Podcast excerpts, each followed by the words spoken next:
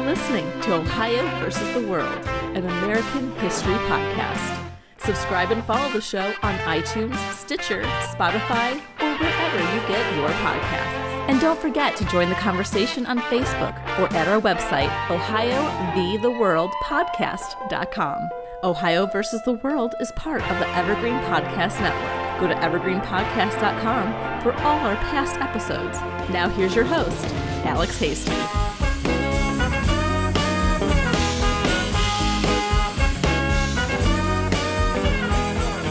Welcome back, everybody. It's episode 5 Ohio versus Bravery. And today we'll be talking about the Civil War, something we talk about at least once a season, whether it's our episode on General Sherman from Lancaster, Ohio, or one of my favorite episodes from our third season about Kate Chase, the belle of the Civil War North. All of our old episodes can be found at evergreenpodcast.com. Ohio v. the World's part of the Evergreen Podcast Network. And like I said, go back and look the show up. You can find any of our old episodes with Evergreen. Today on episode 5, Ohio vs. Bravery, we're going to be talking about the Black Civil War experience. Over 200,000 African American men served in the U.S. Army and the U.S. Navy during the war. We've got four amazing Civil War experts to come on the show today to talk about the biggest battles, the biggest heroes of the USCT. And that's the terminology that we'll use. That was what they called it back then, the United States Colored Troops. And look, the Civil War was ultimately about slavery. 20th century you know, Southern apologists, historians try to push this narrative about the lost cause and states' rights. And yes, the Civil War can be about Union and slavery at the same time, and it was. But who had more to lose if the North lost the war? Who risked more if they were captured during the war than the Union Army's African American soldiers? Because believe me, you did not want to be a black POW in the South. That's if you were lucky enough to not get executed when you got caught. Not to mention, you're putting your life on the line for a country that considers you less than a citizen. And obviously, we've come a long way in race relations in this country, but this episode is the dark ages, the low point for race relations in America. I mean, how racist was America? Half of it was willing to go to war with the other half for four years. Caused 600,000 American deaths just to keep blacks in bondage. That's crazy. A couple of quick show notes today. Don't forget, we have our great Ohio versus the World t shirts for sale. We'll get them back on the website shortly. But in the meantime, you can just email us, Ohio v the World at gmail.com. Message us on Facebook. We just need your size your address. Uh, it's $15 free shipping, and they're soft, really comfy shirts. We've sent a few out here in the last week or two. And also, while you're at it, follow us on Facebook. There's content there pretty much every day. Uh, you can chat with us on there too. Uh, almost 2,000 of you guys have already done so, but that's the best way to follow the show on a daily basis. We're on Instagram at Ohio v the World Podcast. We're also on Twitter at Ohio v the World. Also, go rate and review the show on iTunes or wherever you get the you know the podcast. Really helps the show. We will read your reviews on the air. I said that, and and this recent one came from Lily three nineteen, a five star review. Said an excellent podcast that's both informative and entertaining, and also has a nice calming effect when I listen. Highly recommend, not just for people from Ohio, but for anyone interested in in history. Thanks for the, the five stars there, Lillian. But enough chit chat. You know, this episode falls on Juneteenth, this upcoming weekend the day in June 19th, 1865, that slavery was ended in Texas. These are the men that brought us Juneteenth and the end of slavery in America. It's time to follow the African American Civil War experience from emancipation to the battlefield to victory and freedom. Well, not total freedom. It's episode 5 Ohio vs. Bravery.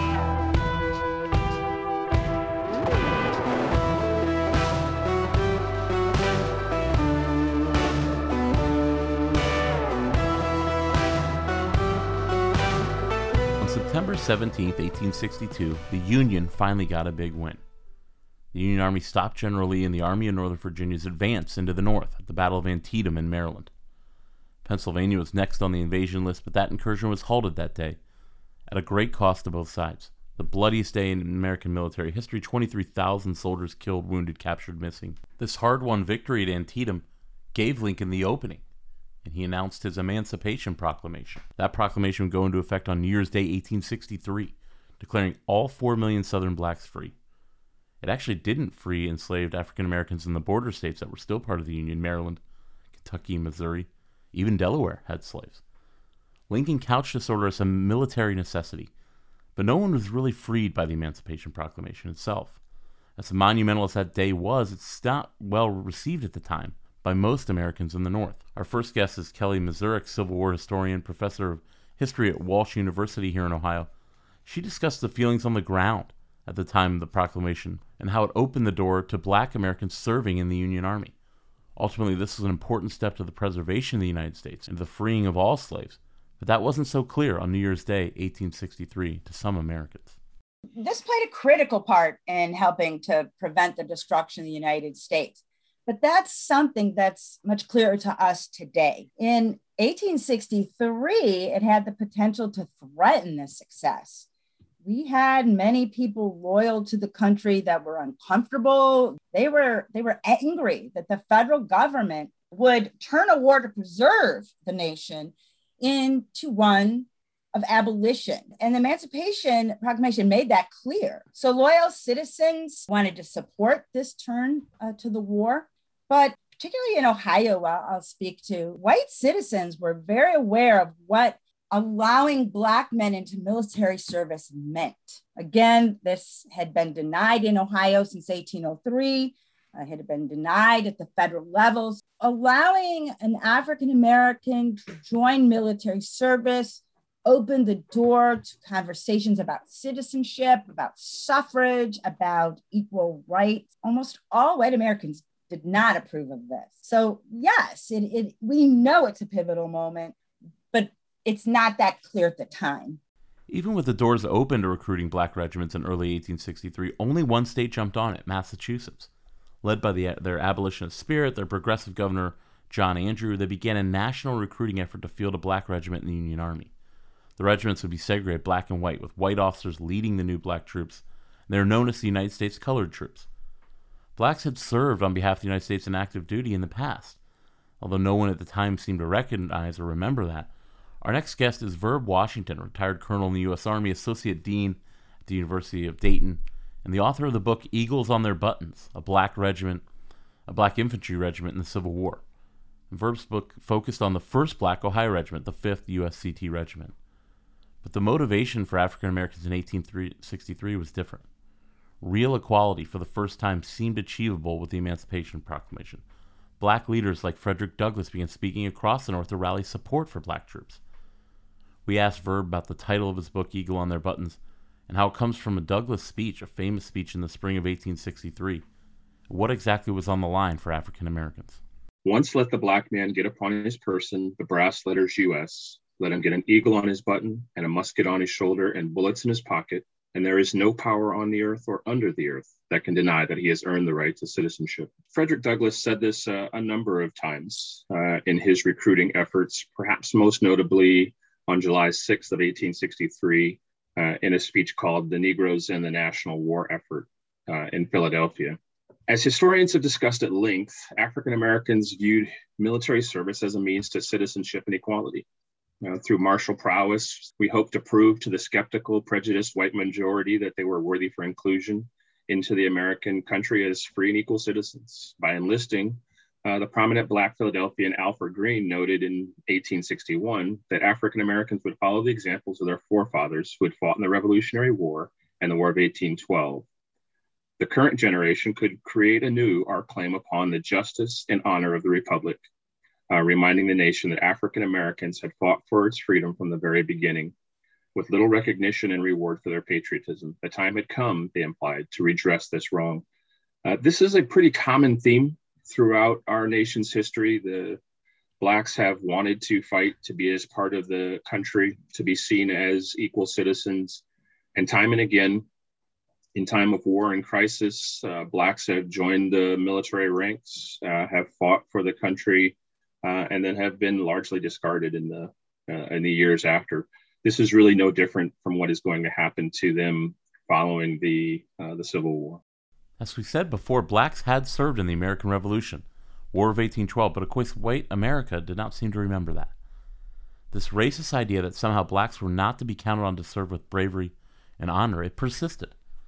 Our next guest, the great Civil War historian and author of 2016's Thunder at the Gates, about the famous 54th and 55th regiments of the USCT, uh, we're joined by a professor at Le Moyne College in Syracuse, New York, Doug Egerton and he came to discuss this idea of, of black cowardice and unfitness for service. We asked Doug if that belief in the North was simply 19th century racism.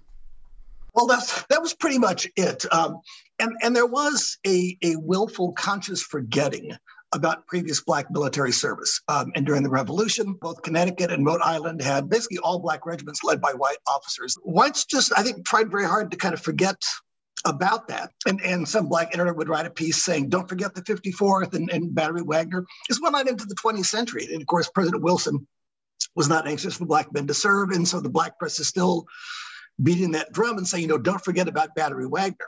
Whites in the North were, were kind of all over the board on this. One, one argument was the blacks were, were inherently childlike.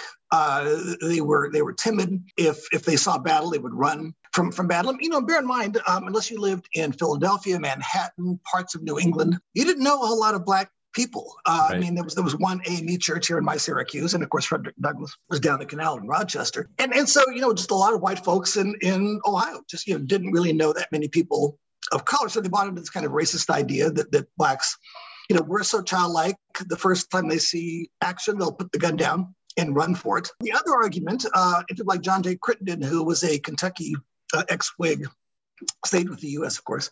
Um, his argument was that blacks couldn't be controlled by white officers, and they would become this kind of rapacious mob, and, and a handful of white captains and colonels would try to stop them, but as soon as they got into the South, they would they would misbehave in a spectacular way. And despite the fact of people like Nat Turner and Denmark Vesey, that was also the argument Right, in the South. Yeah. And I came across one soldier who wrote to his mother and said, Listen, I'm happy to have black black troops in the US. The first time they see battle, they'll throw the guns down and run and we'll simply collect the weapons and have more, more guns, uh, which is what made the July 18 attack on Fort Wagner just such a, a revelation for the North. Massachusetts began recruiting black troops from all over the country, not just New England, and hundreds answered the call. But no other states budged on, on opening their enrollment, so black Ohioans began traveling to Readville, Massachusetts, uh, outside of Boston to enlist in the 54th. The 54th Regiment and the soon to be created 55th are the most famous black regiments. If you remember the movie Glory with Morgan Freeman, Denzel Washington, that was about the 54th Massachusetts. We talked to Doug Egerton about why Massachusetts was the only state that black troops began training in early 1863. You were first called up by, by the state, by the governor. And so in this case, Massachusetts had a good Republican governor, a longtime anti-slavery advocate, uh, John Andrew. And so you're in, in small town Maine. Fort Sumter happens. And so you and your brother and your cousin and your best friend, you go down and enlist in, in the Maine 20th. Uh, you then get folded into the larger U.S. Army, the Army of the Potomac, that kind of thing. So a lot of governors, especially conservative Democratic governors, um, did not want black men to serve. I, you know, I live in New York, and Horatio Seymour um, was was the, the, conservative Democratic governor. Um, and they didn't want black men to serve in part because people like Frederick Douglass had made it very clear. Um, if black men serve, they're citizens. And again, according to the Dred Scott decision, they weren't. Um, so Douglass assumed correctly the black men could then leverage military service into being citizens, into being voters, which they were not in Ohio, Illinois, Indiana. Um, and so for that reason, you know, and people people like Governor Tod in Ohio, he'd become a Republican, but he was a lifelong Democrat. Um, and when recruiters came to a state, he said, "This is a white man's war. You know, we're fighting for white, you know, you know, white civilization." Um, so, so it really was John Andrew who was the only guy who wanted to recruit blacks. So, if you were an Ohio farm boy, or there's 13 guys from my county up here, Onondaga County, who get on a train and go to Readville outside of Boston and uh, in serve. Ironically, Massachusetts is the first state to, to call for Black soldiers. I mean, it had so few Black men of the right age, right physique, good health, that in fact, the biggest contingents in the 54th were from Pennsylvania. New York was number two, and Ohio was number three.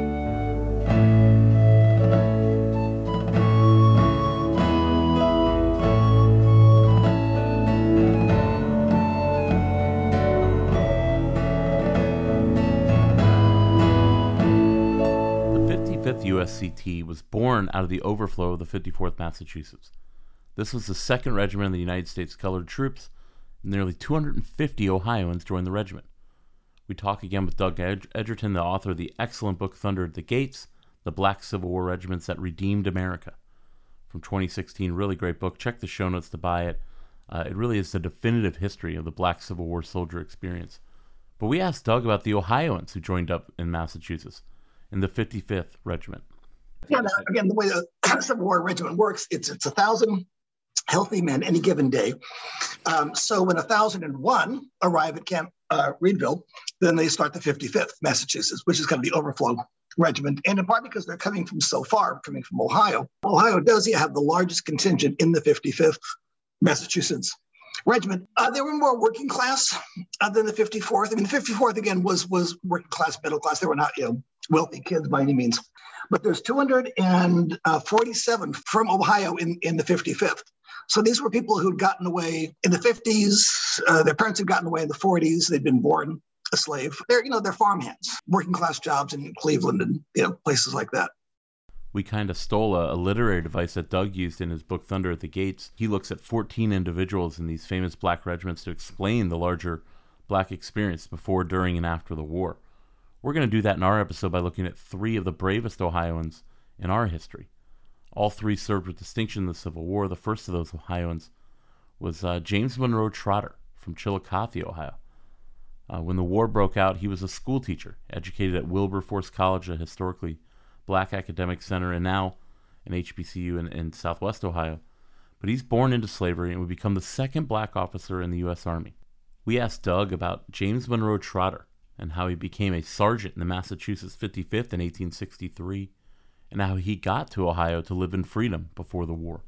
Yeah, Trotter was fascinating. So Trotter was born just below Vicksburg, Mississippi, 1842, and he's unusual for a lot of reasons. One is that he actually knew his precise birth date. Most slaves didn't. Frederick Douglass was off by a year and just kind of guessed, well, I'll choose Valentine's Day as my birthday. Trotter's military record says February 7, 1842. Um, and what made him unusual is that his master was his father, which is not uncommon in the South, but his master actually seemed to love his mother. Uh, his master was named Richard Trotter. Uh, his mother was a slave named Letitia. And finally, Richard Trotter got married um, to a white woman and apparently objected to his black family. So he, he brought uh, young Trotter, Trotter's sister Sally, um, and the mother Letitia, um, and basically kind of set them up in, in Cincinnati, uh, left them with some money, left them uh, with a, a, white minister uh, named, named Hiram Gilmore, who was educating young black men, um, and then went back into the South. And, and so Trotter was very light complected. Uh, he was well educated. He was teaching music um, and, and art uh, and was engaged to be married when, uh, when the war broke out. So at the age of 21, he got on the train and went to um, Massachusetts um, and enlisted in the 55th, the Overflow Regiment. In the summer of 1863, the South had pushed into Pennsylvania. The war was not only dragging on, you could argue the North is losing the war. The draft is being administered throughout the country. Morale is approaching an all time low. Northern opinions on raising black regiments begins to change. This idea of the war being about union begins to shift towards a war to end slavery and reunion as well. But the governors of Ohio at the time of the start of the war, William Dennison, and then later in 1863, David Tod, they represent this shift in opinion from fervently against black soldiers to kind of warming up to the idea. Dennison, after leaving office, uh, becomes an actual supporter. We talk with Verb Washington, historian from the University of Dayton, about this shift in Northern attitudes. So early in the war, African Americans had gone much as their white counterparts had and volunteered for service. And so for many of the, the blacks across the North, they saw this as their chance both to strike a blow for freedom uh, and to strike a blow for equality. Uh, neither of them were accepted by the government in 1861. Governor uh, Dennison said at the time that there was no way that uh, whites would allow blacks to serve, uh, saying that this would essentially uh, destroy the country. By 1863, as the mounting losses and the the determination of the folks in the South to continue the fight, they they came to recognize that they were going to need more and more men uh, to fight this war. And so the country was starting to face the idea of conscription for the first time. Uh, and Northern governors began to see that perhaps recruiting Blacks would be a way to accomplish this. Massachusetts's success in raising the 54th Massachusetts Regiment gave Northern governors the possibility of avoiding that draft uh, by enlisting Black men who would press for their chance. Uh, so Tod was very much pragmatically interested uh, in recruiting blacks at, at, this point. Dennison, uh, whose politics had caused him to reject the pleas of blacks for more active participation while he was governor, became a supporter of Blacks as a private citizen and could be found at recruiting events, the regiment's colors presentation, uh, and spoke on their behalf throughout the war. I would say that both men really emblematized the uh, the way that the country felt. Uh, in lots of ways, the the war, uh, although we recognize that it was largely about the institution of slavery now, uh, it was discussed in in very much terms of union until 1863, at which point it really became a uh, a struggle for union and the abs- abolition of slavery uh, as a combined factor. And so both of these men, as they began their shift uh, in, if not their attitudes, at least their actions, uh, really showed what the country was thinking at the same time. Uh, one of the more amusing pieces I had seen in a newspaper article of the time uh, talked about the fact that why would I have trouble with blacks going into the military? They can take a ball as well as I could. As a result of this shift by Governor Tod, Ohio begins raising a black regiment. The 127th Ohio Volunteer Infantry later become the 5th USCT. Verb Washington tells us about Camp Delaware, where the black Ohioans would train and form this 5th Regiment. It's also where later in the year of the 27th USCT, the 2nd Ohio Black Regiment, would be formed and trained. The camp was on the Olentangy River in Delaware, Ohio, just north of Columbus, the hometown of Civil War General and future President of the United States, Rutherford B. Hayes. Camp Delaware actually was two camps. Uh, the Union Army established the camps on both sides of the Olentangy River uh, during the Civil War. Uh, both were known as Camp Delaware, though. The first on the west side of the river uh, was set up in the summer of 62, uh, where the white recruits of the 96th and the 121st regiments of OVI uh, were mustered into service. The second camp on the east side of the Olentangy was established in the summer of 63 and became the rendezvous point for most of the African American Ohioans joining the Army. Uh, the officers who led them uh, were a mix of political appointees and volunteers. The majority of the regiment's active service saw Giles Shurtleff of Oberlin commanding the regiment. The 127th mustered around 900 men into service at Camp Delaware, uh, and most of the men who had served in the 5th USCT came from either laboring or farming jobs. Uh, so about three quarters of them uh, listed that as their jobs on their enlistment records. And the regiment, though, did have all types of occupations. Now, Ohio at that time still was under uh, what were known as the, the Black Codes, which prescribed the lives of Ohio's Blacks. And so they really hadn't ascended into the middle class in any meaningful way. Uh, they were clearly not full citizens, either in the eyes of white Ohioans or, uh, or in the law. Another one of those brave and underrecognized Ohio black soldiers, uh, he also trained at Camp Delaware, was Robert Penn of Massillon, Ohio. Penn would go on to become a Black Medal of Honor winner, one of only 25 in the entire war. But he actually found a way to serve from the outset, and he was not alone among his black, his black colleagues. Our guest Kelly Mezurek tells us about Robert Penn, the recruiting of black troops. She touches on, on John Mercer Langston, a future black congressman from Ohio and a man who was at the center of so many crucial moments in U.S. history.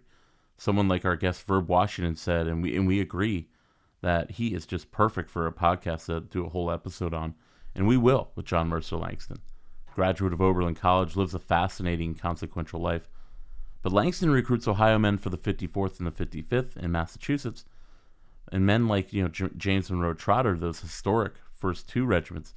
But he shifts his focus to the new Black all Ohio Volunteer Infantry. Kelly Mezurek, professor at Walsh University here in Ohio, talks to us about Robert Penn and the recruiting of black troops. He wants to serve for the United States when the war breaks out. Uh, but Ohio, of course, since its founding, um, we have a law that forbids uh, Black males to serve in the militia. We have federal law. So, what Penn does is he serves uh, as a servant for a local Massillon a physician who's in a white regiment. When he returns home, uh, John Langston, prominent Black lawyer from Oberlin, Ohio, and one of the recruiters for Governor Andrew out of Massachusetts by 63, uh, is now recruiting for Governor Tod in Ohio. And Langston comes to Massillon. And while he's there, uh, several Black men will enlist in the 5th, including Robert Penn and he is promoted to sergeant. So he's one of the non commissioned officers of this regiment. Our guest, Kelly Mezurek, professor of history at Walsh University, She's also the author of the great book For Their Own Cause, the 27th United States Colored Troops. In the 27th, they were the 2nd Ohio Regiment of African Americans who also mustered out at Camp Delaware, and they would enter the war in April 1864. As black soldiers entered the war, units like the 27th found themselves in the South. Many for the first time, as they had been freedmen in the Buckeye State, or they hadn't been in the South since they were children. We talk with Kelly about those Ohio soldiers' impressions and their experiences in the slave South. The men that served in the 27th were overwhelmingly free people when the Civil War broke out. So we do have a significant number that had at some point earlier in their lives either lived in a slave state or were enslaved at one time. And then you have a number of men uh, that cross the river. So, for example, from Virginia, they go into Athens County, or from Kentucky, they go into Clermont County. Company K of 27th is, is made up of a large number of Kentuckians who uh, take their own freedom in hand and join the regiment. But, but yeah, most of the men overall that serve in the 27th were free. And so they had either never been to a state with slavery or it had been a very long time. And we have some firsthand accounts of what it was like. So they talk about even the topography. Uh, much of Ohio is very flat. You know, talk about seeing mountains for the first time. And those that didn't live by the Ohio River talked about seeing, you know, they cross a lot of rivers uh, during their service. As for the people themselves, generally their experience, not surprisingly, uh, white Southerners were angry or mean when they were around them. But for the Black soldiers, one of the common reactions uh, was how poor many of the white Southerners were. They were surprised by this, that they lived in, to them, ramshackle types of dwelling. As for coming into contact with enslaved or formerly enslaved people, you don't see a lot of that happening in Virginia. The 27th is almost always near those trenches on the Petersburg front. They are not interacting with locals, uh, white or black. And so it's not really until they are joining Sherman's troops after uh, the fall of Wilmington that they are going to be around a number of locals and then in occupational duty in North Carolina, they begin to really interact. What we see is comments about how inquisitive uh, many of these Southern Blacks are. Uh, they, they, they want to uh, learn about these men uh, from Ohio. Uh, sometimes uh, they go to church together at local churches. Have a number of men in the regiment who seek out local Black healers because they're so unhappy with their white physicians in the regiment. One of the scouting parties uh, that goes out from the 27th. They're foraging for supplies and they bring back a number of newly freed people with them and they hang out that night around a campfire. Uh, a few of the men from the 27th helped set up schools, more individual kind of teaching going on connected to the churches. There is um, curiosity on both sides. And I, I believe, although uh, you don't see it written explicitly all the time, there's a great deal of pride that these Ohioans helped to change the lives of these people.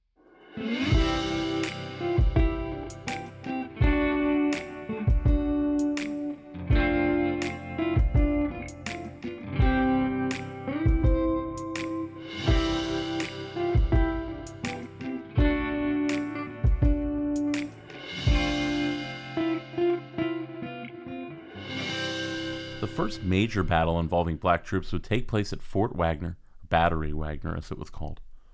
And the nation was watching. African Americans would attempt to storm this important fortress outside Charleston, South Carolina. Located near Folly Island, uh, Miss Ohio View the World and I have had many trips to Charleston, one of my favorite American cities. We spent some wonderful time at Folly Beach there south of the city.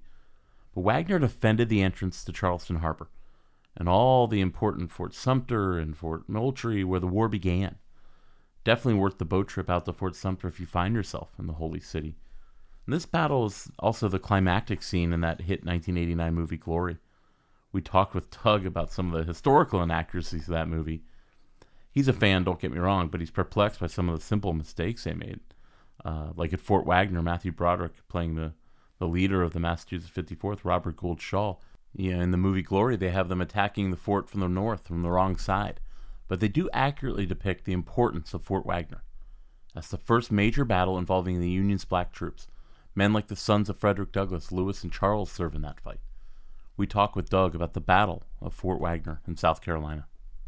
Sure. So Fort Wagner was right outside. It was on Folly Island, right outside of Charleston Harbor. And of course, what the U.S. was trying to do was fight its way into Charleston Harbor and capture Charleston. And, and of course, Charleston was not the capital of South Carolina, but but every abolitionist, white or black, regarded Charleston as kind of the dark soul of the Confederacy. And, and Lewis Douglass wrote to his father and said, Man, I would just love to march in to Charleston. So they're trying to kind of fight their way in uh, Fort Wagner or Battery Wagner. Um, batteries have three sides, forts have four or more.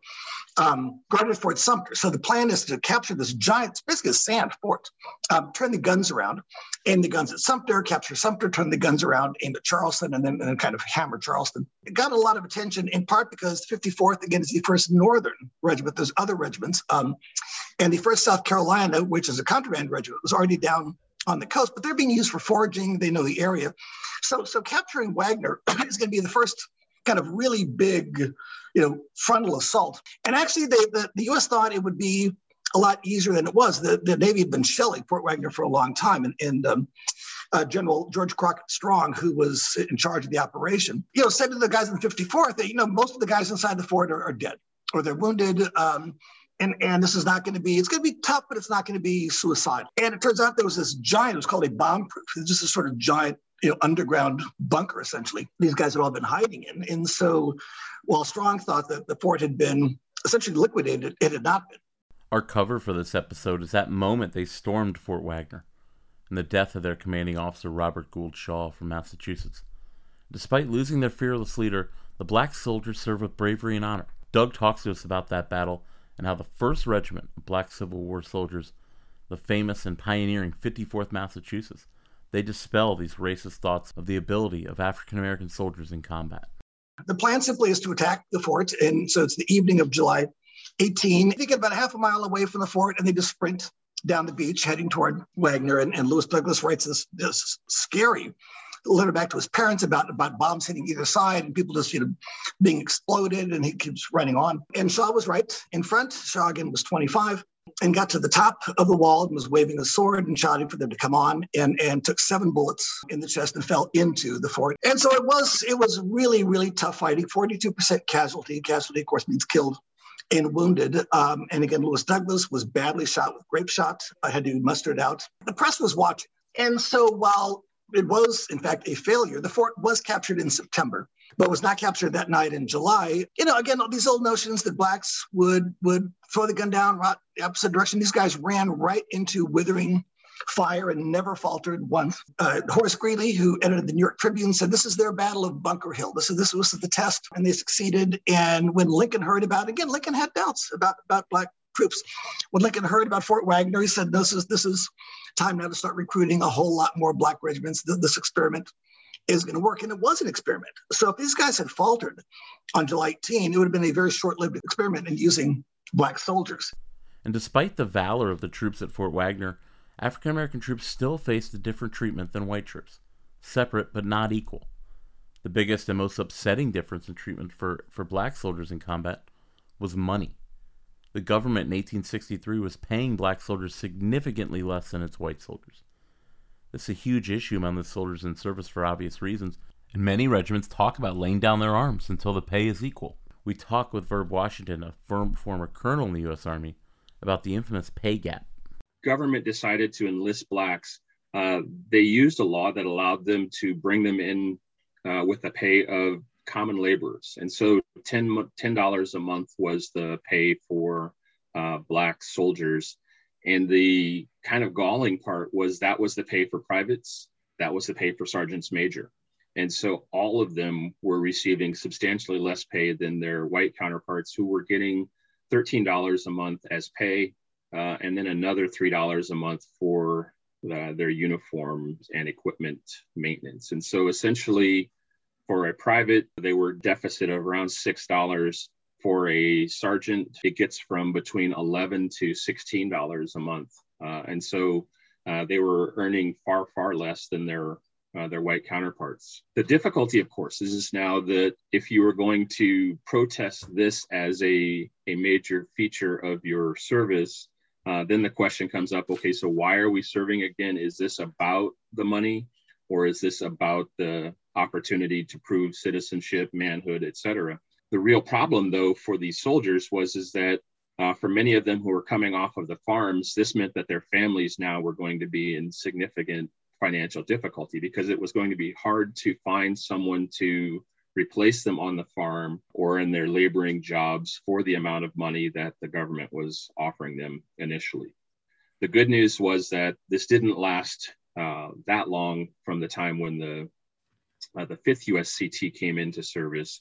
Uh, and so by the fall of, of 1864, uh, the government had made up the uh, the pay, uh, essentially had given them back pay to make certain that their their time in service had all been at essentially the same rate as their uh, their white counterparts. So they get a real bonus there in in 1864. The soldiers of the of the fifth tried to soldier on. The paymaster apparently was able to somehow give them uh, additional funds. It's not clear from the record how this happened, um, but a, a, number of the soldiers had remarked on the fact that their pay had been fine and that they were not interested in the, the discussions that were going on, particularly in the 54th Massachusetts, about uh, the pay issue as a, a major source of contention. What was clear, though, is, is that it was just another example of the inequality between the races that was seen for the soldiers of the time. It was a real problem.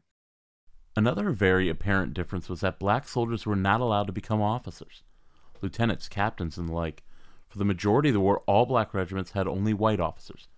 Despite their heroic service that would have called for a series of promotions, black troops remained shut out of the officer's duty. One of those who put up by superiors for multiple promotions was Chillicothe, Ohio native James Monroe Trotter from the Massachusetts 55th. He had been in combat, he had shown impressive leadership qualities, beloved among his men, yet he was refused a promotion to second lieutenant. We talk with historian and author Doug Egerton about Trotter's eventual promotion, becoming the second African American to achieve the rank of second lieutenant in the U.S. Army. He finally did, but but I mean, literally in the last moments of the war. So, in fact, when he got to Readville, because he was literate and because he was light skinned, and the reality is people who were literate, light skinned, maybe a little bit older, typically became sergeant. So, as the war went on, and, and of course, he was in a variety battles. His, his, his, officers kept nominating him to become a second lieutenant. And the, the agreement when, when blacks first was allowed, were allowed to serve um, under Lincoln is that uh, the commissioned officers would be white, the non-commissioned officers, the corporals, the sergeants, would be black. And initially that made sense. Part of it simply was kind of a a nod to Northern racism. But they were not allowed to serve till 63. The war had been going on for two years, so you couldn't give a black regiment, you know, a black colonel who'd never seen action. But as the war dragged on, and people like Stephen Swails of New York, who's the first person to become a, a commissioned officer, um, and Trotter, who's the second, it's quite clear they have leadership ability. They're courageous in battle. They're natural leaders. They've seen action, um, and they deserve to be bumped up in the ranks and and people kept saying, well, you know, the time isn't right, or or there's no law that allows you to become a commissioned officer, and to which Trotter's response was, there's no law that says I can't be. And, and in fact, Governor Andrew kept nominating um, people like Swails, Trotter. Actually, it was the War Department uh, in Congress uh, who kept turning people like like like Trotter down. So finally, in, in April of 65, the War Department relents. Uh, he becomes the second. Swails is the first. The guy named Peter Vogelsang of New York is the third. Yeah, but the war is basically over at that point. Uh, so he does he does make the rank, and it came with a nice pay bump. You know, it was pretty late. And also, one of the galling things was some of the white officers, they were kids. George Garrison, uh, who's lieutenant in the 55th, is 18 and has no, he's not been to West Point. He has no military experience. And so for some of these older guys, and Swails was late 20s, they have these, you know, 17 year old, 18 year old white boys um, as lieutenant, and they're stuck as a sergeant, you know, really was galling.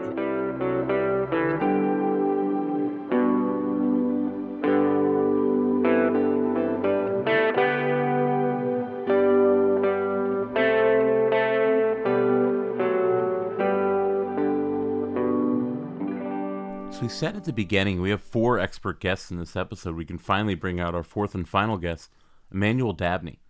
Manuel, the museum curator, park ranger at Petersburg National Battlefield Park in Petersburg, Virginia.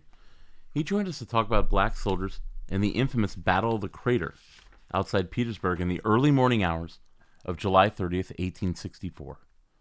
The war in Virginia that summer being waged by General Ulysses S. Grant was a savage one. Earned him the derision of many in the North as a butcher. Taking the fight and often losing to General Lee, Grant and the armies of the James and the Potomac, they fought. The Wilderness Campaign, battles like Spotsylvania or Cold Harbor, which the Union had 7,000 casualties in like 20 minutes. Following these bloodbaths, Grant and his generals, Ohio's Ambrose E. Burnside and George Meade, the winning general at Gettysburg, they set their sights on Petersburg, a fairly large city by 1864 Southern standards, and the last major industrial city between Grant and the Confederate capital of Richmond, a mere 25 miles away. We talked to Emmanuel Dabney about the importance of Petersburg, Virginia to the Southern war effort, and how the initial fighting would devolve into a siege with trenches the shift towards Petersburg is centered on Petersburg's abilities of its industrial might, though not as powerful as Richmond, uh, it was an important industrial city. It was cranking out material uh, for the Confederate war effort. And its rail support that was moving supplies and goods from other places and from Petersburg to the Confederate capital or from the Confederate capital at Richmond, only 25 miles to the north. And once those initial assaults are going to stall out on the evening of June 18th, at this point in the Civil War, both armies are pretty addicted to protecting themselves with uh, earthen fortifications. As these armies shot at each other and stared across no man's land, across their trenches in June 1864 outside Petersburg, a Pennsylvania Lieutenant Colonel Henry Pleasants heard an idea from his men. Why don't we tunnel a mine underneath the Confederate position, fill it with gunpowder, and blow it up? His men are Pennsylvania coal miners, and they look across the no man's land and see the Confederate front lines about 400 feet away, and they believe they can build a tunnel underneath that 400 feet. General Burnside signed off on it, and a series of events that would culminate in the infamous Battle of the Crater were underway. It's really just days after arriving here that Colonel Pleasants is sort of assessing the space between the forward line, the horseshoe, as the federal troops referred to it, and the Confederate position across from them. And he believes that it is possible to mine the Confederate position, blow a hole into their line, and seize Petersburg and an assault afterwards. The digging of the mine starts on June 25th. It takes just about a month for the mine to get completed, two galleries to be dug beneath the Confederate forces, and the gunpowder to arrive. Only ends up getting 8,000 pounds of gunpowder. He had wanted more. The days leading up to the explosion, Burnside is finalizing his attack plan. Blow the bomb underneath the Southerners, plan a charge on their position. One of the still contested issues about the Battle of the Crater among historians is whether the black troops that were there were specifically trained for the assault following the explosion.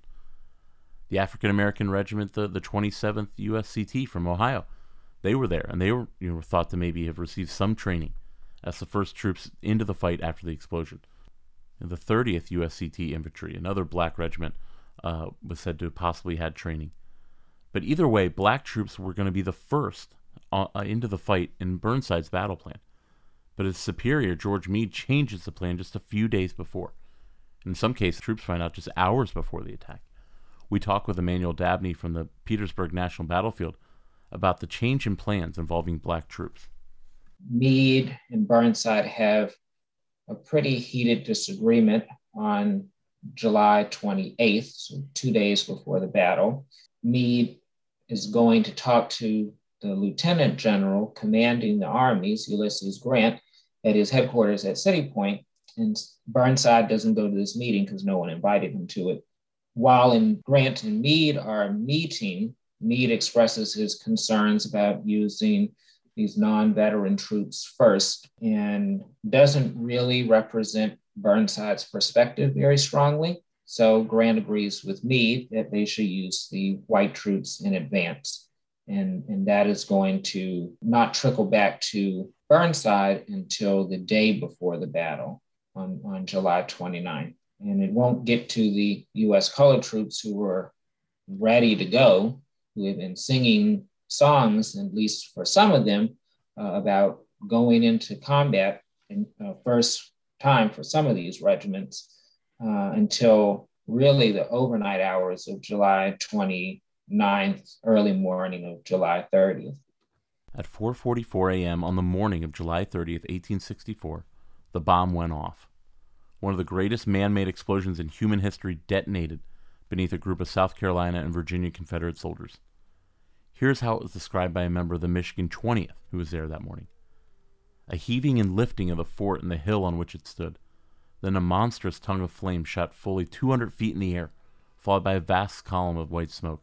Then a great spout, a fountain of red earth rose to a great height, mingled with men and guns and timber and planks and every other kind of debris, all ascending, spreading, whirling, scattering. End quote. The Battle of the Crater had begun.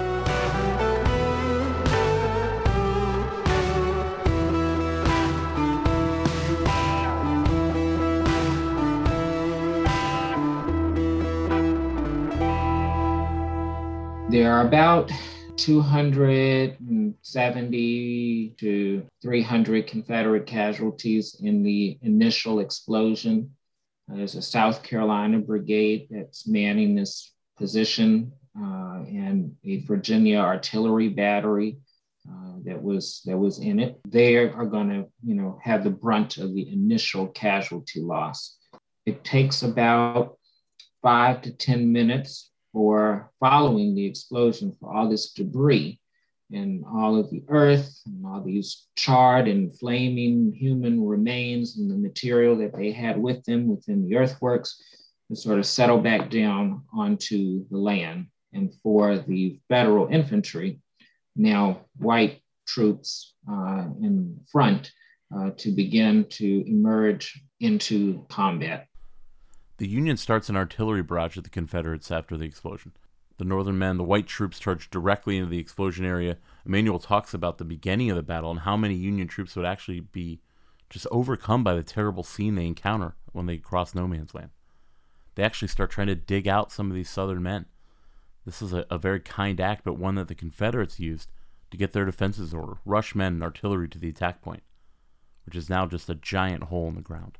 They get to the explosion site, and it's nothing really like it looked like today when visitors come. There was no green grass growing, there wasn't any trees to shield people from the sun as, as it was rising that morning. Instead, they are wounded and dead people that have been ripped apart by the 8,000 pounds of gunpowder. There are shockingly people who have not been hurt at all, that are still alive, but they're wriggling about in all of the earth uh, that has fallen back down uh, onto the ground. There's the ruined Confederate artillery battery, which is now a hole in the ground. It's about 30 feet deep, 60 feet wide, about 170 feet long. The Confederates, numerically, yes, are, are weakened, but the Federals are going to start encountering uh, some problems almost immediately. They have to get up and out of their own earthwork system. They have to make it through this no man's land between the two armies. Oddly enough, through war, these sort of moments happen where humanity sometimes rises to the fore.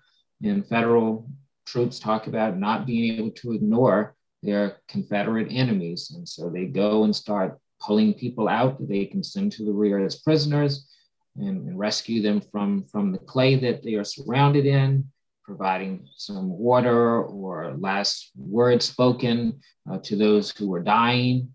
Uh, and, and they are also beginning to follow the, the new battle plan, which uh, was not Burnside's original plan, but George Meade's plan of get as quickly from the federal line to the center of the Confederate line to press on to Petersburg.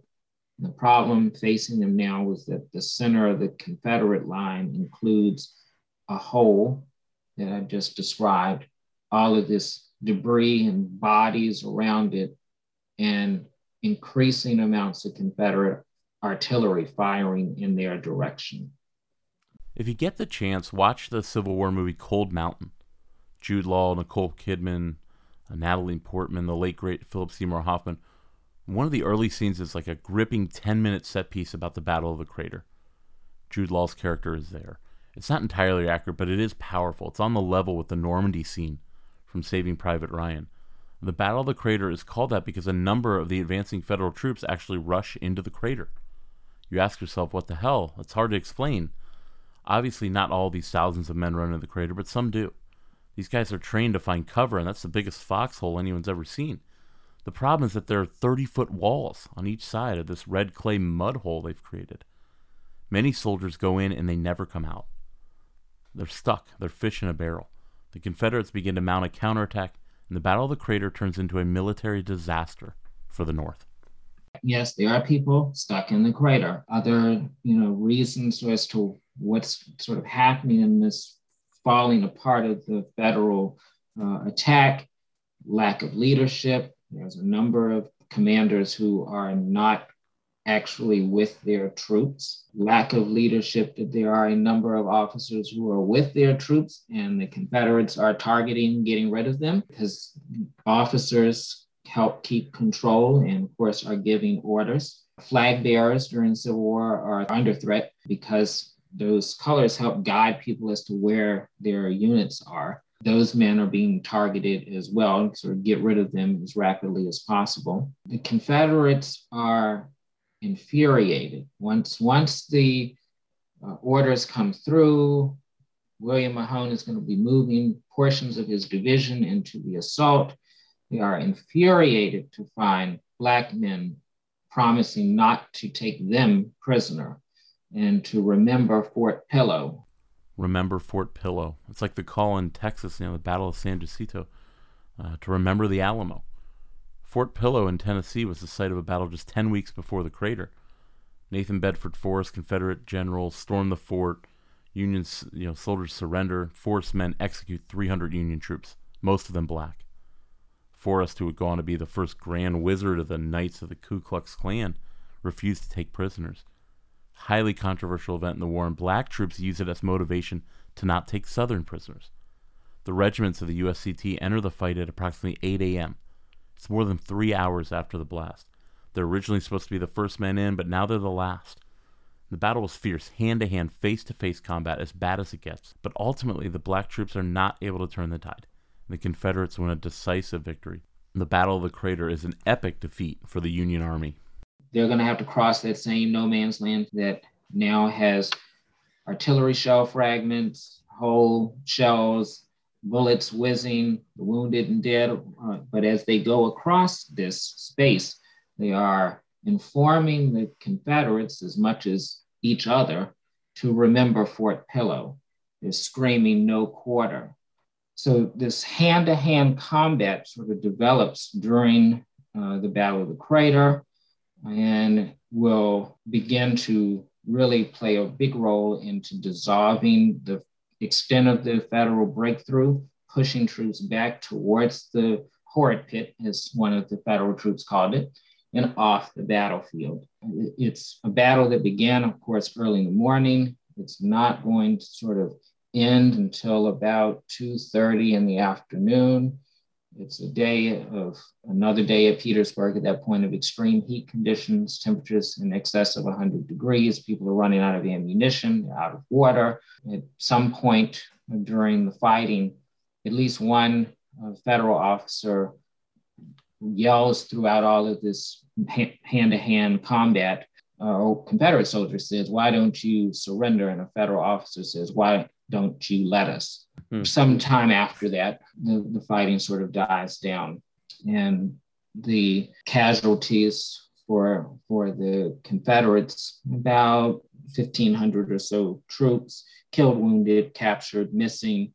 Uh, and the Ninth Corps lost with part of the Army, the James's 10th Corps, uh, just under 4,000 men. And, and, a significant amount of those casualties came from uh, Edward Ferrero's division of United States colored troops. For Grant, he refers to this as the saddest affair that he had witnessed during the war. In a world infatuated with comic fandom comes a show to help us remember the talents that have inspired us. Whoa, whoa, whoa, cut. Oh, come on. It wasn't Come that on. bad. It's a bit dramatic. Let's just tell them about the show, guys. We are the Canned Air Podcast. Join us weekly for a comedic trip through pop culture. We also welcome some cool comic creators, as well as some of the voice and screen actors that helped shape your childhood. Find us on cannedairpodcast.com and on the Evergreen Podcast Network.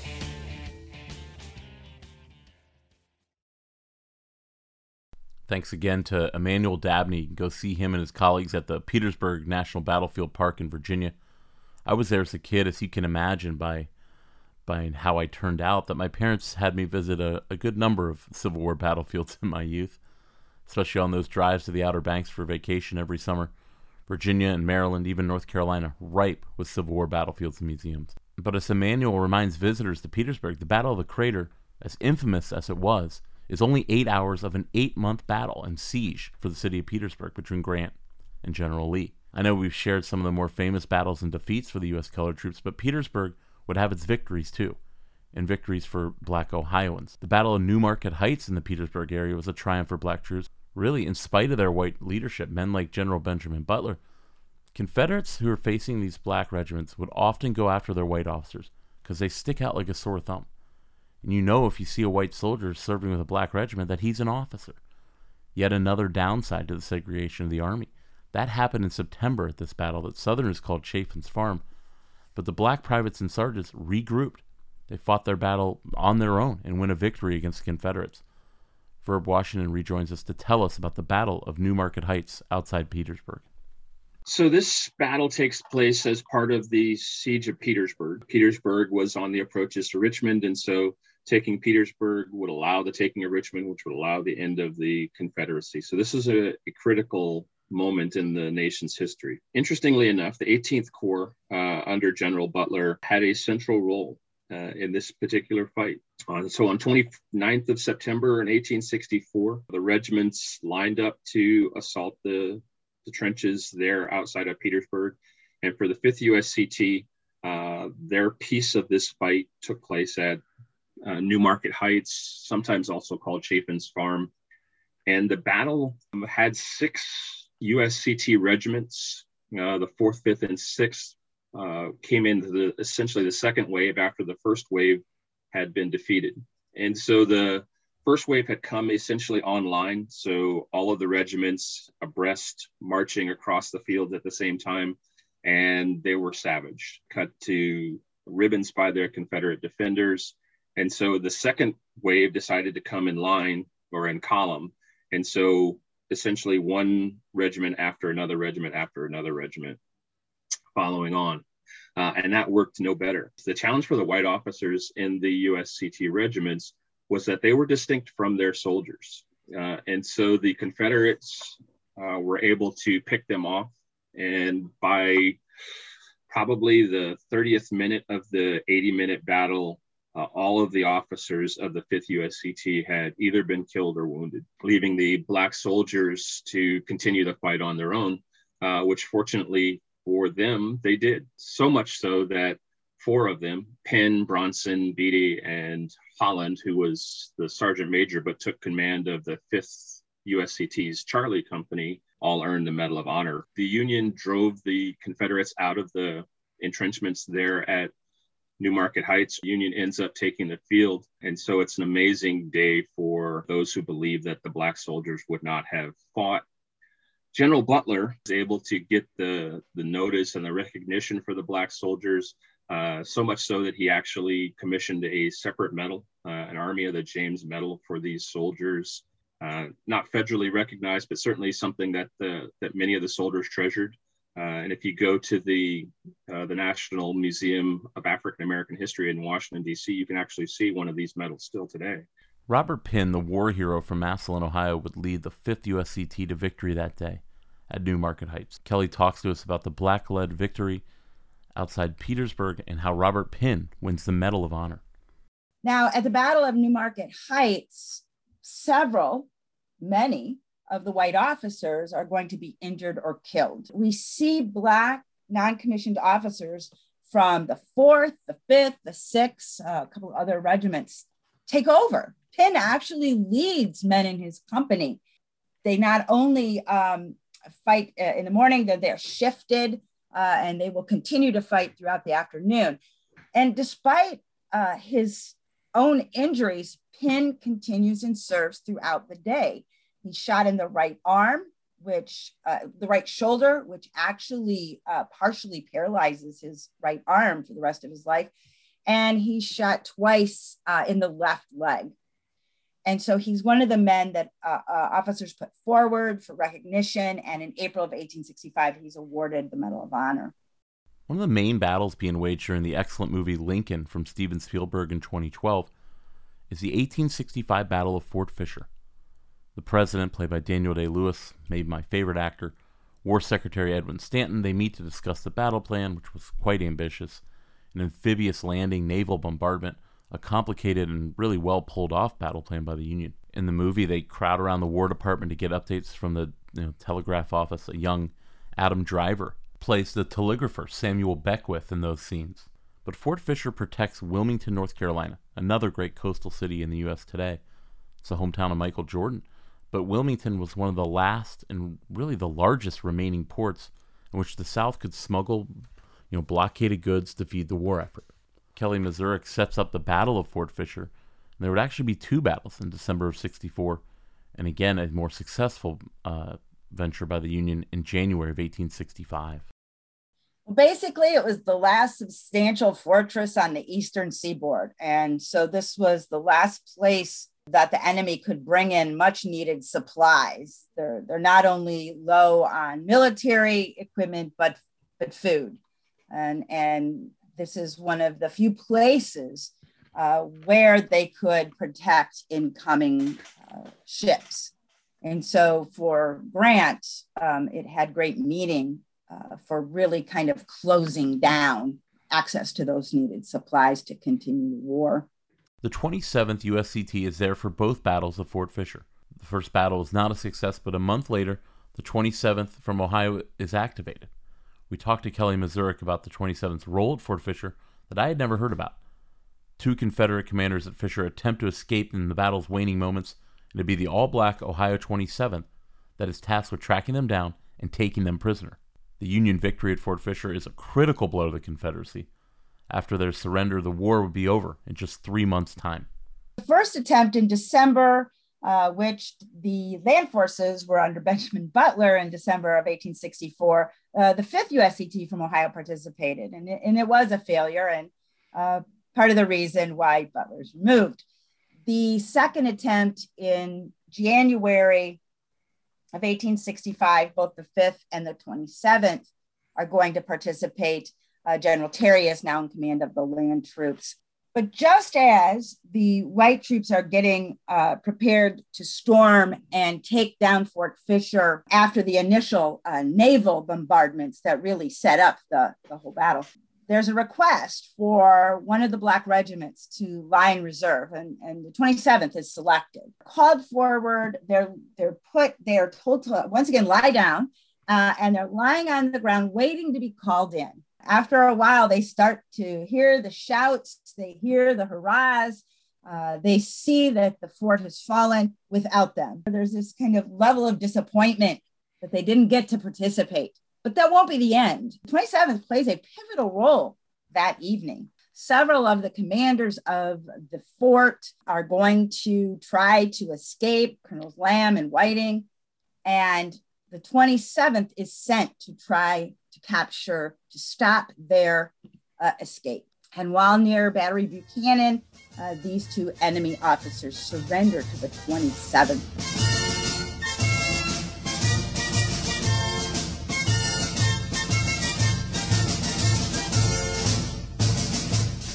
General Lee would surrender on April 9th at Appomattox. General Johnston, a couple weeks later in North Carolina, the war is over black troops would remain as an occupying force in the South. I like to think about black troops providing security and marching through the streets of Charleston, South Carolina that summer. How different a world had been created by this war. Black troops were maintaining order in the city that started the war, the original home of secession. But the Ohio troops come home and find a very similar world to the Ohio they left. The Buckeye State would struggle to ratify the 14th Amendment. In fact, the ratification would later be rescinded by the General Assembly a year later. The 15th Amendment, which ratified black male suffrage, that came down to just a couple of votes in Ohio. An entire war fought over these issues, and it's still the consensus is not there for any equal rights for black Ohioans. It's sad stuff. And Verb Washington spells out the battles in the Ohio legislature over the post war 13th, 14th, and 15th Amendments. So, most Ohioans supported the adoption of the 13th Amendment. Only one of the Ohio representatives in Congress opposed ratification. Uh, Governor John Brough uh, encouraged the Ohio General Assembly to approve it, and both houses really do so with significant majorities. The 14th was also ratified by Ohioans uh, less than six months after it was submitted by Congress. Curiously, though, when the Union Party lost control of the Ohio legislature, uh, the Democrats moved to rescind the ratification with the fear among a substantial number of white Ohioans uh, that African Americans were receiving too many rights. Uh, many whites feared that their position in society would decline if African Americans gained true equality with them. And so, despite the Ohio legislature's action, though, the federal government continued to count Ohio as one of the three fourths of the states necessary for the amendment's final approval. Ohio will get around to finally ratifying it the second time, September of 2003. Uh, so, maybe just a little behind the curve on that one. The United States Congress submitted the 15th Amendment to the states for approval in February of 1869. The 15th really divides Ohioans. Uh, the Ohio Senate approved it by a single vote, uh, and the House ratified it by two votes. Very progressive in the northern counties, far less progressive in the southern counties. And so, where you lived in the state made a whole lot of differences as to your treatment uh, as a Black citizen uh, in the post war years. Most black soldiers would return to the same life they led. But three of these soldiers that we followed before and during the war would go on to do some pretty amazing things. We start with our guest, Doug Egerton. You can click the link in the show notes for his book, Thunder at the Gates. Again, I believe it to be the definitive book on the black Civil War experience. But Doug takes us through the successful post war life of James Monroe Trotter from Chillicothe, Ohio. Trotter would muster out of the 55th Massachusetts and return home to his wife in Chillicothe before moving to Boston, Massachusetts, and eventually rising to the highest post available to black Americans in the federal government, that of Recorder of Deeds in the District of Columbia. That's it. I mean, a lot of them did come back and get involved in, in kind of local affairs. And, and Trotter, Trotter became an activist in, in Boston and got a number of jobs um, with the federal government. He was a recorder of deeds, uh, which is kind of a nice patronage job that, that Frederick Douglass had also had. He goes, he goes back and gets his fiancee, Virginia Isaacs, who, this being a small world, um, actually is a descendant of Betty Hemings, who's the mother of Jefferson's enslaved concubine, Sally Hemings. But so she is a descendant by a different, different child. Um, yeah, goes back and, and marries her and then brings her back to Boston and settles in Boston. I gets a job at the post office as a clerk. And again, he's literate she she bears two boys and they both die um, and so apparently she decides that there's something wrong with the air in boston so goes back to give birth in, in ohio to the third child then does come back to boston so they have several more children together uh, two boys and, and a girl. Um, so no he, he does fairly well. Um, finally uh, a clerk who has less seniority who's white um, it's promotion that he doesn't and so he quits the post office but then does get a job um, in Washington, D.C., um, as the recorder of deeds. Uh, he becomes so unhappy with Republicans who, after the death of Lincoln and after the death of Thad Stevens, are, are backing away from black rights pretty fast. He becomes first an independent and then finally a Democrat, which I, I don't really understand because I do understand his disaffection with Republicans at the time, but Democrats, they, you know, they were even worse. Um, so it's kind of a token. Grover Cleveland makes him a recorder of deeds, and uh, he replaces actually Douglass because Douglass was a Republican, and so it's a it's a, it's a, patronage job. But it's about the highest job you can achieve at, at that time in the in the federal yeah. government in D.C. Yeah, yeah. No, it was, it was a nice job, and, and uh, interestingly, Douglass's daughter remained on as as kind of a secretary in a court, despite the fact that her dad had been replaced, and and there was there was nothing personal, you know, between Douglass and, and Trotter. It was just it, it was kind of larger political consideration. So they, you know, they liked and respected each other. And of course, Lewis Douglass had known Trotter from the Army. Our guest Kelly Mezurek talks to us about the life of Robert Pinn after the war, Medal of Honor winner from Massillon, Ohio. He also went on to a distinguished life in Massillon, representing fellow veterans in lawsuits regarding Civil War soldier pensions. Those were a huge deal to vets and their families throughout the 19th century. There is a short period of time that he is going to be in education. He's both a teacher and a principal, both in Illinois and in South Carolina. But by the late uh, 1870s, he's back in Massillon and he's clerking for a lawyer. He will himself be admitted to the Ohio bar in 1879. He will take on uh, land cases, but what I think he's most known for, uh, or at least recognized for, is that he will be a successful pension attorney. And he is uh, he serves uh, both white and black veterans in Stark County. He's involved with the Grand Army of the Republic. He's a very strong uh, believer in recognizing the role of, of soldiers who fought and uh, preserved the United States. And he will be the only African American commander of an integrated post when the Hart Post 134 of Massillon uh, elects him in 1884. And an interesting uh, part about Pinn's uh, beliefs, he advocates against all Black GAR posts. He believes that they should all be integrated, uh, that all serve the same nation, and all uh, risk their lives uh, for the same cause. The last Black Ohioan that we only briefly touched on earlier was Milton Holland. Holland signed up at age 18 in his hometown of Athens, Ohio, and he served in the All Ohio Regiment, the 5th USCT, Verb Washington's great book Eagle on Their Buttons documents. Milton Holland would become a sergeant major during the Battle of New Market Heights. He would be the leader, really, of the 5th USCT in that victory, another black Ohioan to win the Medal of Honor during the Civil War. Verb Washington joins us one last time to discuss the successful life of Milton Holland following the war and his giant headstone at Arlington National Cemetery. In large measure, they went back to the lives that they had had before the war.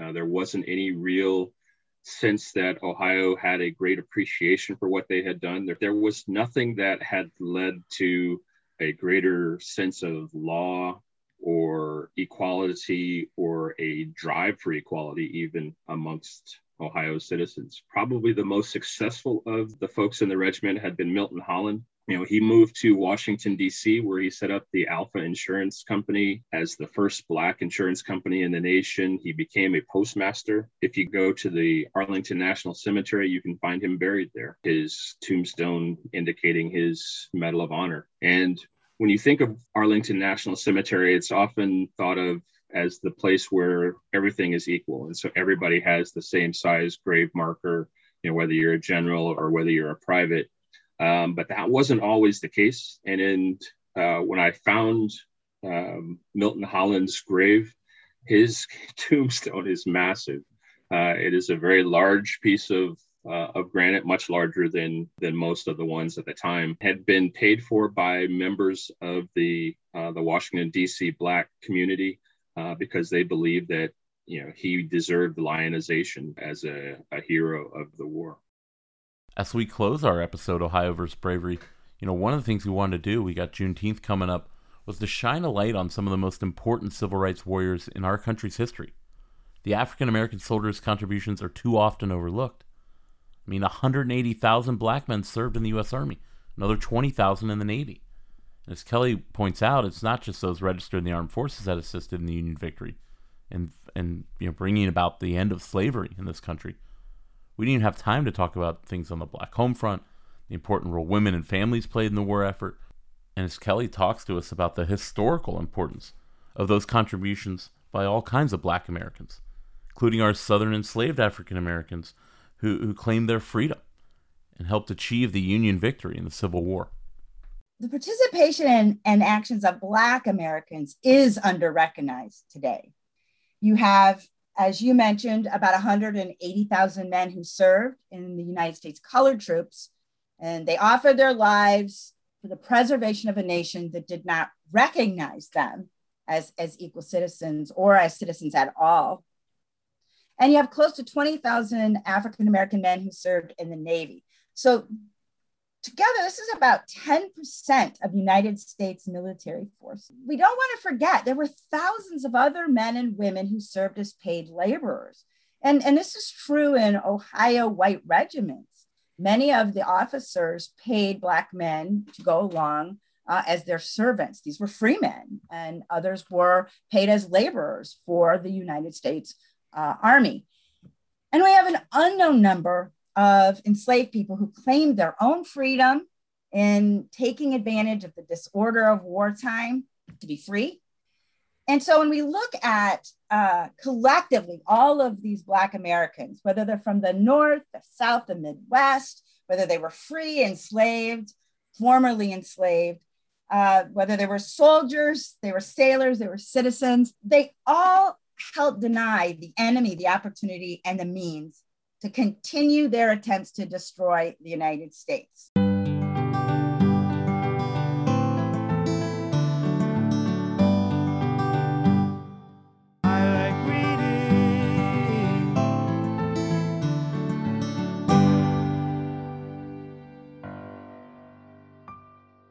Our book recommendation today is our guest Doug Egerton's Thunder at the Gates The Black Civil War Regiments That Redeemed America from 2016. As we said, Doug looks at the lives of 14 members of those first and most important Massachusetts regiments, the 54th. Uh, James Monroe Trotter from Ohio's 55th and the 5th USCT Cavalry. We asked about his book title, which actually comes from a famous poem about the 54th's leader, Robert Gould Shaw. He dies at, at Wagner on the South Carolina coast. If you look at our cover, it's a depiction of that battle and his death, the famous first battle for the United States black troops. The poem is by famous poet Paul Laurence Dunbar, black poet from Dayton, Ohio, actually born and died in Dayton. His father served in the 5th Cavalry of Massachusetts Regiment that Doug talks about in the book, and we talk with Doug about his title and his approach to telling this important story. So there was a Harlem Renaissance poet named Paul Laurence Dunbar, uh, quite famous in the early 20th century, and his father had been his father had been a former Kentucky slave who was in the 55th and also in the 5th Cavalry. And so he wrote a number of poems about Black soldiers. Uh, he wrote one, something called Robert Gould Shaw. Um, and he uses the term thunder at the gates. And I really like that in part because these guys, I mean, they're, they're literally thundering at the gates of Wagner, but they're also thundering at the gates of Northern racism, you know, laws that don't allow them to vote. New York had a property qualification uh, it imposed on blacks going back to 1820s that it did not have on whites. So Frederick Douglass could vote. He owned a house and a business in Rochester, but Charles and Lewis worked for dad as printers and they couldn't vote. And, and you know, Lewis is 23 when he joins the, the army. Uh, and so, and so the, the book opens with, with Dunbar's poem. So I, th- I thought the worst thing I could do would be to try to kind of write this regimental history in which there's all the all this data, 64.2%, that kind of thing, as opposed to really kind of telling human stories. Um, so I picked out 14 people, uh, 10 black, four white, and one, one of course could not, you know, ignore Rob Shaw and the two Hallowell brothers. Um, Ned Hallowell leads the 54th after Rob's death. Uh, Charles Francis Adams Jr., uh, who I really dislike. Yeah, you uh, do. all black Fifth Cavalry. Um, but also, but I, you know, I didn't want this to be the kind of white savior story. And I wanted to kind of really get it at the guys in the regiment. And to be honest, I, I cheated to a certain extent. You know, I followed people who left behind you know, a good paper trail. And, and obviously the Douglass boys were always writing back to mom and dad. You know, history is the past recovered. And sometimes it's just kind of hard to get at those stories. I, I think that's probably why it's easy to write a book collectively uh, about you know, black soldiers, but kind of doing, doing a simple uh, USCT regiment um, is going to be harder to do because the, the documentation just isn't there. That'll do it. Thanks so much to our guests, Emmanuel Dabney, Kelly Mezurek, the incomparable Verb Washington, and the great author Doug Egerton. A dream team of scholars for this episode, and we hope we did some justice to those African American heroes that served our country with bravery during the Civil War. Don't forget to like and follow us on Facebook. Go check out the other great history shows on the Evergreen Podcast Network. Go to evergreenpodcast.com. We're digging on Zach Cornell's podcast, Conflicted, right now, his two part episode about Israel's Yom Kippur War in 1973, especially illuminating in recent weeks following another conflict between Israel and the Palestinians. In two weeks, we'll be back to discuss the greatest lawyer in American history. We'll be joined by a Pulitzer Prize winner, we'll be joined by a winner of the National Book Award, and another star studded group of guests will join us to discuss Episode 6 Ohio versus Lawyering. Hope you're having a great summer. Get out there, enjoy this post pandemic world and these new roaring 20s that we're hopefully moving towards. We'll see you next time on Ohio versus the World.